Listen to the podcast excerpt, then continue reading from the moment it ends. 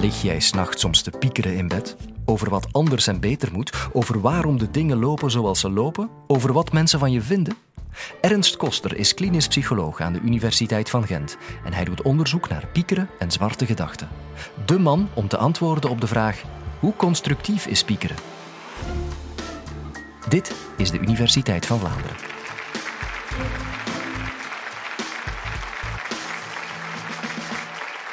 Ik zou jullie graag willen meepakken naar mijn psychologenpraktijk. In die praktijk ontmoet ik Julie, die naar mij doorverwezen is. Julie heeft last van depressieve klachten. Dat is de reden dat ze aangemeld is. En wat daar heel belangrijk is, is als ik haar wat beter leer kennen, zij is eigenlijk een heel gevend persoon. Heel sociaal eh, en wil het heel graag goed doen voor een ander. Zelf echter, het goed doen voor zichzelf, is veel minder makkelijk. Ze heeft eigenlijk een jeugd achter de rug waar er bijzonder veel kritiek was waar veel onveiligheid aanwezig was. En eigenlijk wat we merken is, de afgelopen paar jaar is het eigenlijk wat de dieperik ingegaan. Ze heeft het gevoel dat ze mislukt is op vlak van werk en op vlak van persoonlijke relaties. En waar ik het met jullie over wil hebben, is specifiek het denkwerk wat we tegenkomen.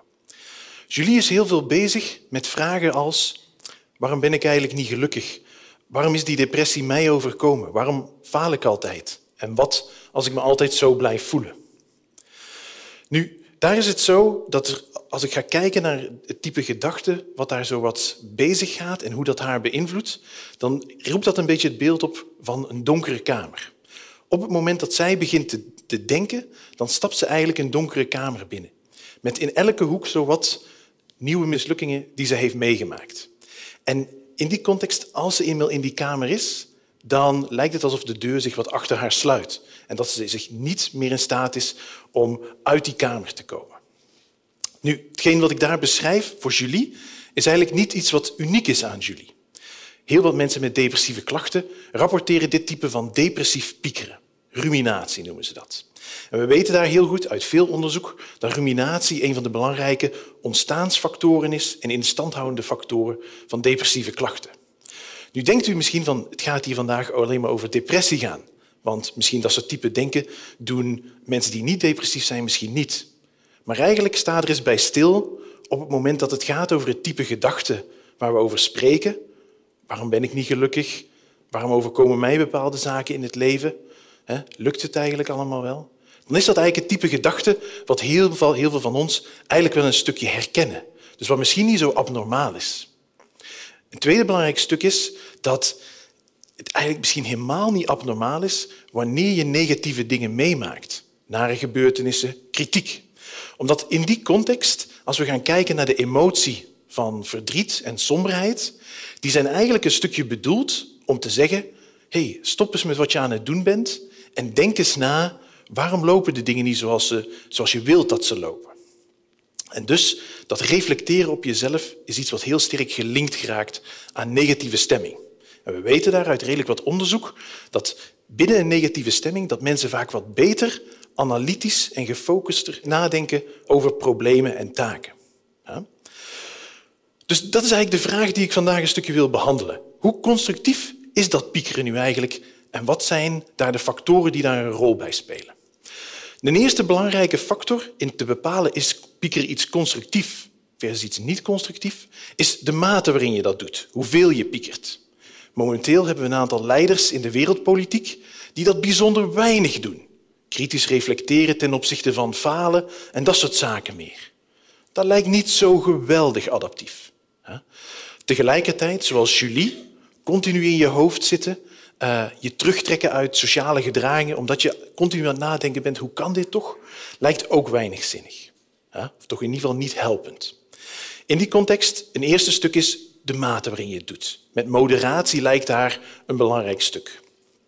Verder is het zo dat ik wil spreken over een drietal, belangrijke facetten aan het piekeren dat kan helpen bij het bepalen of iets constructief of niet constructief is. En een eerste stukje daarvan wil ik jullie wat uitleggen aan de hand van een voorbeeld. Stel, achter deze praatje. Uh, ik ben wat vermoeid, maar ik ga met de auto naar huis, nog even een half uurtje rijden. Ik, eh, zet, ik ga goed op het gas staan, want ik heb misschien wat haast, ben wel wat moe en verdorie, ik mis een bocht. Ik heb een auto-ongeluk, de auto in de greppel, per totaal, en ik mag het gaan uitleggen aan mijn echtgenoot. Nu wil ik graag wat hulp hebben van jullie kant. Ik kan daar op verschillende manieren over nadenken als ik uit die auto kom kruipen. Eén type gedachte die ik zou kunnen hebben is, alleen waarom moet mij dit overkomen? Waarom gaat altijd alles in mijn leven stuk? Dat is één manier. Een andere manier van daarover na te denken is bijvoorbeeld te denken van, hoe kon het nu? Dat, hoe is dit ongeluk zo kunnen gebeuren? Steek eens je hand op. Volgens wie is het eerste type gedachte het meest zinnig? Wie zou kiezen voor het tweede type gedachte? Nice. Ik ben het volledig met jullie eens. Iedereen. En de vraag is eigenlijk, waarom is dat tweede type gedachte zoveel helpender? Het antwoord daarop is een stukje heeft te maken met of een bepaalde gedachte abstract versus concreet is. Het eerste type gedachte is heel abstract. Waarom moet mij dit overkomen? Heel algemeen, waardoor ik eigenlijk heel gemakkelijk in spiralen van zelfkritiek zit zonder iets aan oplossingen.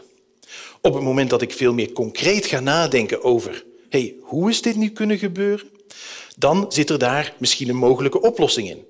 Ah, misschien had ik niet moeten gaan rijden op het moment dat ik al heel vermoeid was. Of had ik betere winterbanden geïnstalleerd. Dus concreter denken is al een stuk helpender.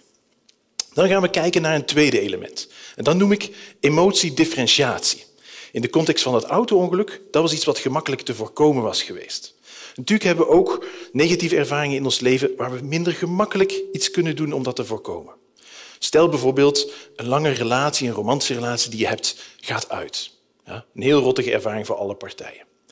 Op het moment dat ik daarover ga nadenken, uh, is het eigenlijk heel belangrijk om daar op een gedifferentieerde manier na te denken over mijn emoties. Wat bedoel ik daarmee?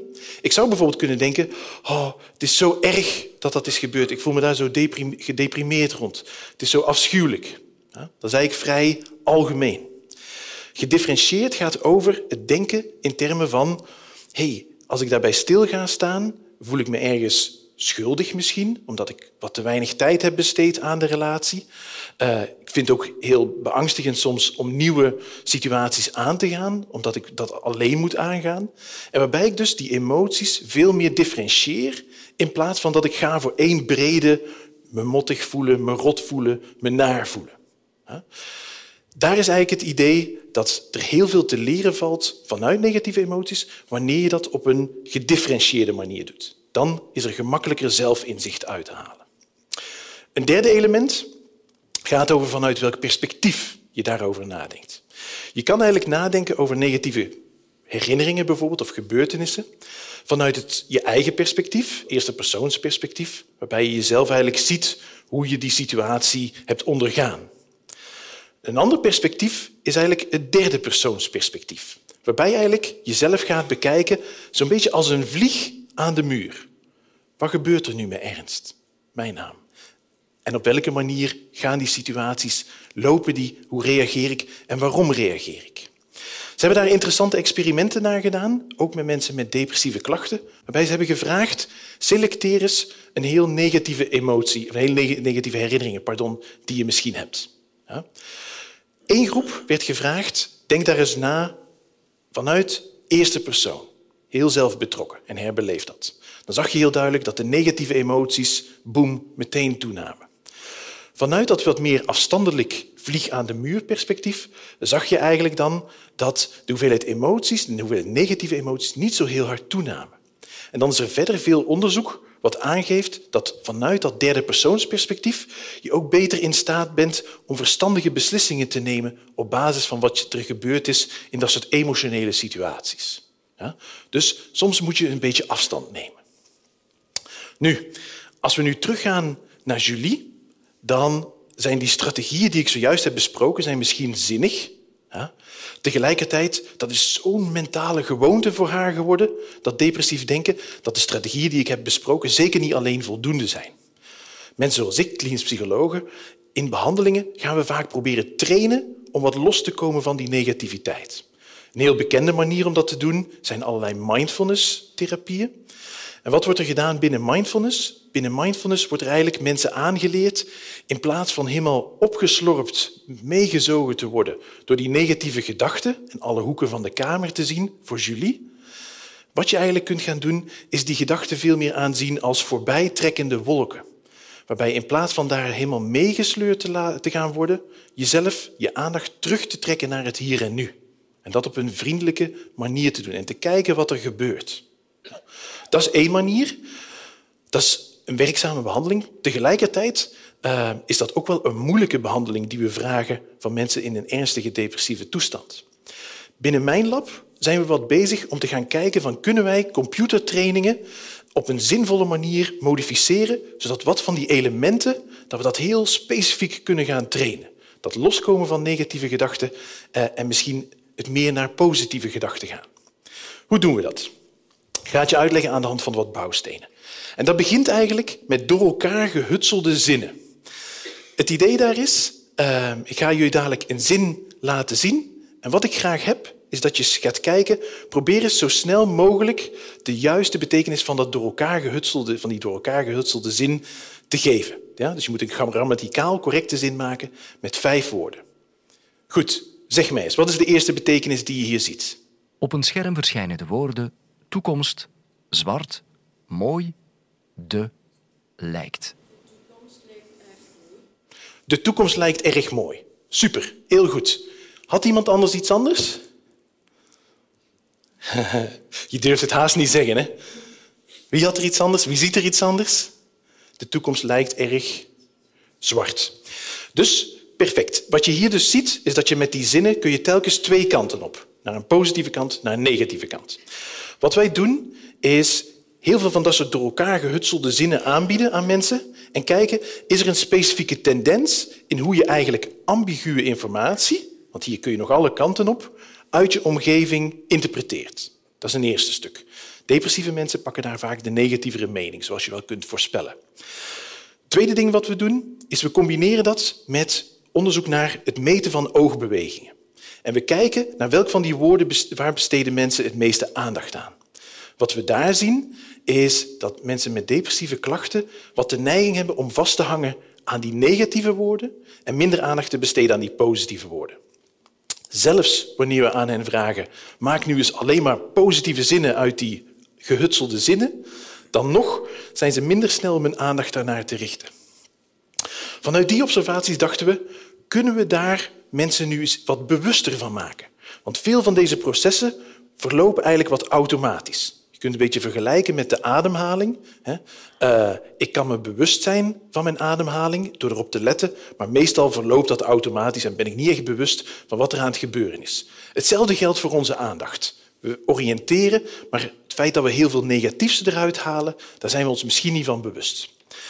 Wat we dan doen, we pakken die in door elkaar gehutselde zinnen en we vragen aan mensen, maak telkens positieve zinnen. Wat we dan vervolgens doen, we monitoren nog steeds hun oogbewegingen en we zeggen hen eigenlijk, telkens als je op dat positieve woord landt, dan gaan we zorgen dat dat een extra kleurtje krijgt. Dan ben je goed bezig en dan kun je sneller die positieve zin maken. Als je op een negatief woord landt, dan krijgt dat een ander kleurtje. Let goed op, zorg dat je je aandacht vrij snel wegtrekt. En wat we doen, is mensen dus heel veel online feedback geven over hoe besteden zij aandacht aan hun omgeving. Een tweede ding wat we doen, is we geven ze feedback achter een tiental zinnen, dat we zeggen, hey, je startte met heel veel naar negatief te kijken, kijk eens op basis van hun eigen prestaties, nu kijk je nog maar zoveel naar, naar negatief en kijk je al meer naar positief. Dus we geven mensen eigenlijk feedback bij het leren anders richten van hun aandacht. Nu, kunt u zich afvragen, heeft dat überhaupt effecten? Wat we hebben gedaan in het lab, is gekeken van kunnen we daarmee een stukje dat ruminatie wat verminderen. En dat kunnen we. Een tweede ding waar we in geïnteresseerd waren is, kunnen we eigenlijk wat we noemen positieve herkadering, kunnen we dat een stukje trainen. Wat is positief herkaderen? Het kan zijn dat als mijn werkgever dit filmpje ziet op YouTube, dat hij zegt dat trok op niks uh, en mij ontslaat. Iets negatiefs. Dan kan ik zeggen, oeh, dat is heel erg, dat gaat financieel een probleem worden. Uh, wat een afgang. Tegelijkertijd zou ik kunnen denken, uh, ja, ik was dat eigenlijk toch al bijna twintig jaar aan het doen. Misschien was het, is het wel tijd voor een nieuwe kans. Uh, ik kan dat eigenlijk op een positieve manier gaan proberen aanzien. En dat is natuurlijk in de context van mensen die te maken hebben met heel wat negatieve ervaringen, is dat wel een belangrijk stuk. Wat we hebben gedaan in het lab om dat te onderzoeken, is mensen telkens foto's gegeven, bijvoorbeeld van een auto-ongeluk, en gevraagd van, kun je hier een positieve herkadering van maken? En gekeken hoe snel mensen dat konden doen. En wat we dan vonden, uh, is dat op het moment dat mensen uitgebreid getraind hadden met hun oogbewegingen, hun aandacht anders te richten, dat ze eigenlijk beter in staat waren om dingen positief te herkaderen. Dat dat eigenlijk wat verbeterde. Nu, dat is een eerste stap. We zijn daar natuurlijk nog lang niet. Uh, daar moet nog veel onderzoek gebeuren om te gaan kijken van kunnen ook mensen met wat ernstige depressieve klachten, zoals jullie, ook profiteren van dergelijke zaken. Goed, terug naar de basisvraag. Hoe constructief is piekeren nu eigenlijk? Piekeren lijkt eigenlijk voor een belangrijk gedeelte wel constructief. Maar de manier waarop je het doet en de hoeveelheid waarmee je het doet, zijn natuurlijk wel heel bepalend. Uh, liefst in moderatie, liefst niet te veel piekeren. Uh, en als je toch gaat piekeren, probeer het concreet te maken, gedifferentieerd en pak soms eens wat afstand van die emoties. En daar gaan we zeker proberen om mensen zoals jullie verder te helpen aan de hand van dit soort wetenschappelijke innovaties. Dank jullie voor je aandacht. De colleges van de Universiteit van Vlaanderen zijn gratis dankzij onze partners Radio 1, KNAK, de vijf Vlaamse universiteiten en de Jonge Academie. Meer info radio1.be.